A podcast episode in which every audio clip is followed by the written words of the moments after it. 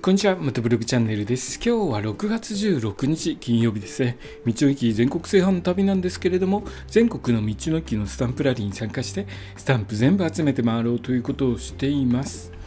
でですね、えー、梅雨入って、え、雨降られること多くなってるんじゃないでしょうか。僕は昨日ですね、雨の中バイクで走ってきたんですけれども、今日はですね、バイクヘルメットのシールドの撥水についてお話ししますね。梅雨時のバイク走行雨で視界が悪くなります。シードシールドびっちょびちょになって前見えにくくなったりとかしますよね、えー、そのためヘルメットシールドに撥水加工をすることで視界をクリアにすることができるんですけれども、え自動車用のですね窓ガラス用の撥水剤とはまた違うものを使わないとダメなんですね、えー、ガラス窓ガラス自動車用の窓ガラスの撥水で有名なガラコ。えー、ソフト99から出ているガラス撥水剤、ね、赤ガラス撥水剤なんですけれども赤いガラコにはシリコン石油系の成分が主成分で配合されています。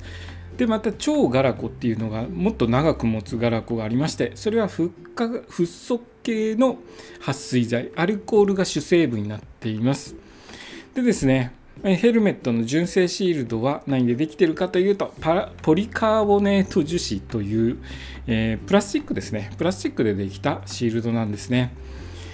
えー、非常に強いプラスチックなんですけれどもえーとまあ、石油溶剤みたいなものには弱いよということで、えー、車の窓ガラス撥水剤には石油成分とかアルコール成分が入っているため樹脂でできているヘルメットトシールドには使用することができません。そのためですね、バイク用のシールド専用撥水剤が販売されているんですけれども、ちょっとお値段もそこそこ高いんですよね。1000円ちょっとぐらいするんですけれども、えーと、代表的なものでいうとポリカーボネート樹脂にも使用できるガラコというのがあるんですけれどもガラコブレイブというものですねちょっと僕使ったことがないのでどの程度持つのかが、えー、まだちょっと検証してないのでわからないんですけれどもガラスだけでなくてですね透明樹脂にも強力な撥水コーティングが得られるそうです。えー、バイクのヘルメットシールドやゴーグルスクリーンにも使用可能ということですしかしですねまあ、車用の撥水剤を使用している方はご理解いただけると思うんですけれども撥水剤の拭き残しとか拭きムラがあった時非常にストレスになりませんか？車であそこが汚れてるまんまになって拭き残してるっていうとなんかすごく気になっちゃいますよね。でですねヘルメットのシールドとなるともう目の前じゃないですか。それが吹き残してるとずっとそれがストレスになってしまうので僕はですねそういう撥水剤使ってないんですよね。